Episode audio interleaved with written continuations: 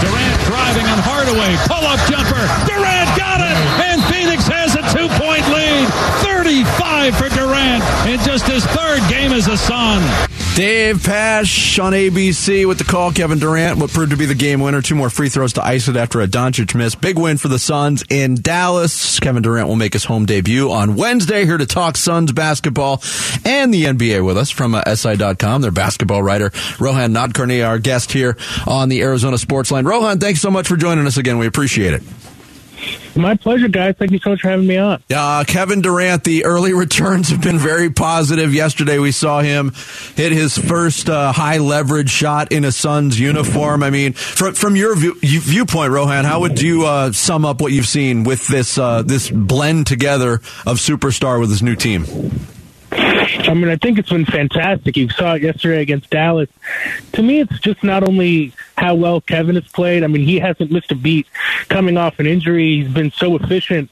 But look at how well Devin Booker has played. The the number, the amount of times Devin Booker's playing against single coverage, his life has gotten much easier all the wide open catch and shoot threes Chris Paul got in the fourth quarter uh, against Dallas. When have you seen Chris Paul get wide open shots like that?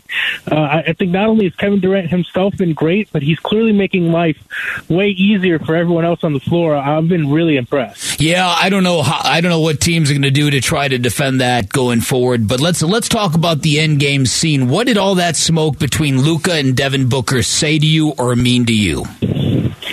I loved it. I absolutely loved it. I, I thought it was ridiculous and silly that some people found it upsetting. I, I think it's good that these teams have a healthy rivalry. You have two big, great competitors in, in Luka and Devin Booker. That's what you want to see. You want to see these guys go at it. Uh, I respect the Suns, even after what happened in the playoffs last year. They're clearly not backing down. I would love to see these two teams rematch in the playoffs uh, because of that chippiness. So I love it. I welcome it. I think it's great that Devin Booker's talking. I'm happy for Devin Booker that he's not backing down. Uh, we all enjoy watching that kind of stuff in the league, and people say all the time, "Where's the competitiveness? Where's that fire in the regular season? Do these players care?" Uh, I didn't understand why anyone was complaining about what we saw yesterday. I thought it was a lot of fun and it's it's all happening within the confines of the game. Uh, there's nothing extracurricular there, so yeah uh, I, I, was excited to see it personally. Yeah, we, we are on the same wavelength. Rohan Nadkarni, our uh, guest from SI.com here on Bickley and Marotta Mornings. Uh, you know, it was obviously a, a, a, juicy matchup of two teams that added superstars at the deadline. Kyrie Irving lands in Dallas and flipping the coin over to what you've seen from Dallas so far, Rohan. I mean, uh, Kyrie Irving's been individually great. We've seen great games from Luka. They've lost big time games on consecutive Sundays on, on their home floor. I mean, what are you seeing in terms of of their blend and how they're coming together? I'm not as high on on Dallas' superstar acquisition as I am on Phoenix. Certainly, I think the Mavericks have had some good moments offensively, but as we saw in that game against Phoenix, uh, defensively, it's a huge issue for them. Uh, I, you know, Kyrie's never been a great individual defender. Neither is Luka. Teams are going to target both of them, uh, particularly in a playoff series they they need help around those two guys. I think there's a, a, world in which they can make it work. Certainly, I don't think the roster, as, as presently constructed, uh, is great. Uh, you know, Maxi Kleber uh, has been hurt for most uh-huh. of the uh-huh. year. He's someone who they're really going to need if they want to make any kind of noise in the playoffs. But I just think Dallas has too many holes defensively right now. Uh, they they need another offseason to build around those two. But there's no guarantee that Kyrie Irving's coming back. He can obviously be a free agent sure. this summer. So I'm really interested to see how that plays out. But the early returns, I think it's been exciting to watch. It's been fun to watch if you love offense. But defensively, it, it makes it hard to take them seriously as a contender. Yeah, no, I think you're absolutely right. So so what do you think? Think um, as we get into the last 18, 19 games, what who do you think um, are the teams that are going to sort of start to pull ahead in the West? Who do you think is going to get dangerous looking? I, I mean, obviously, you have to put Phoenix in that category. You know, I wrote for Sports Illustrated.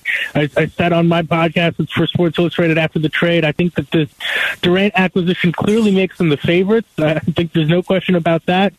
I also think you, you have to respect what the Denver Nuggets have done. Obviously, first in the conference, Nikola Jokic uh, potentially on his way to win his third straight MVP. Those are the two teams I'm looking at. I think they're balanced, uh, getting superstar play at the top. Uh, and everywhere else, you know, the Kings have been an incredibly fun story, uh, really fun to watch. Another team that you wonder can their defense survive in a playoff series. Uh, I'm a little down on the Memphis Grizzlies these days. Obviously, they're dealing with a wide variety of issues right now. Uh, but beyond that, just what the Grizzlies have done on the floor, their fourth quarter offense is a little shaky. Uh, they don't shoot the ball very well from outside. So right now, I think Denver, Phoenix, and then I'll personally, you can never count out the Golden State Warriors. Uh, beating Steph, Clay, and Dre in a playoff series has not been done very often. I don't. I think you have to take those guys seriously, no matter where they end up in the standings. But right now, I, I have Denver and Phoenix is just a little bit ahead of everyone else. Rohan Nadkarni from uh, SI.com and Sports Illustrated, our guest here on uh, Arizona Sports. I wanted to focus on a team you brought up there, Golden State. And uh, there's a line from a, a, a, bad, good movie that I always go back to, Rohan. It's from the movie Cocktail, where Tom Cruise's character says the line, everything ends badly or else it wouldn't end. And I'm thinking about the Golden State Warriors who, you know, turned it on. They won the championship last year. And yesterday was such a big stage for them, you know, on national TV. They get Curry back. They're riding a five game winning streak and they lose. They're dreadful on the road. They're one game above 500 when Curry plays. And I feel the same way you do. You can't ever count them out, but does this feel like the beginning of the end for, for Golden State's run?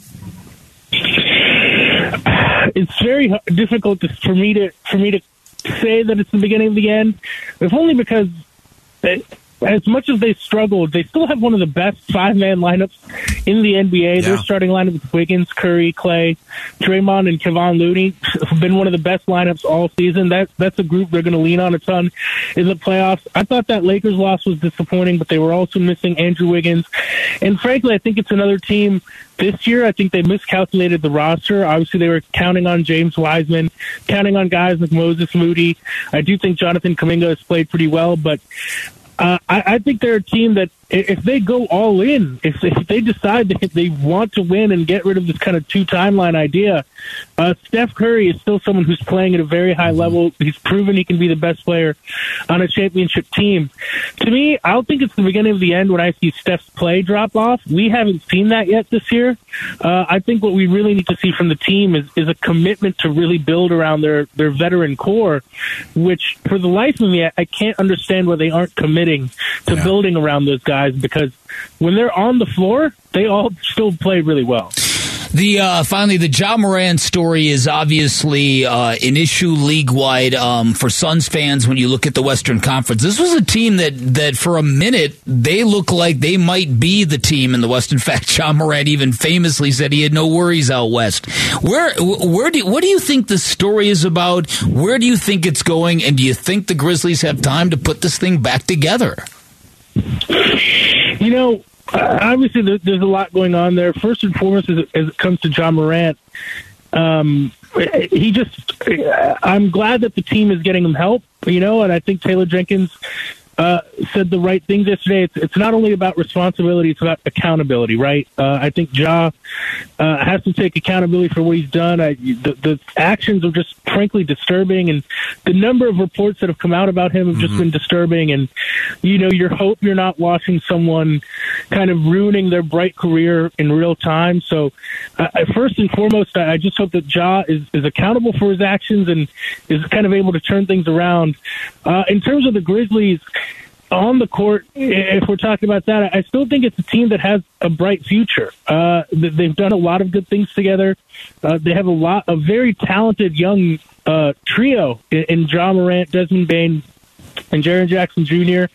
Uh, I think there will be opportunities to build around those guys. They, they had a chance to maybe be more aggressive at the trade deadline this year. They have a lot of draft picks in the future that they can trade. So, uh, from a on court uh, future flexibility standpoint, they have a lot of flexibility to be dangerous. Like I said, I'm I'm a little cool on their chances this year, just yeah. because I'm not a big fan of their half court offense. Uh, their shooting leaves a lot to be desired, but obviously they need to sort out things with Ja Morant, and uh, you, you just hope he he realizes kind of the the danger in his actions and is willing to take accountability. Yeah, Rohan, thanks so much for joining us. Always appreciate it when you come on the show.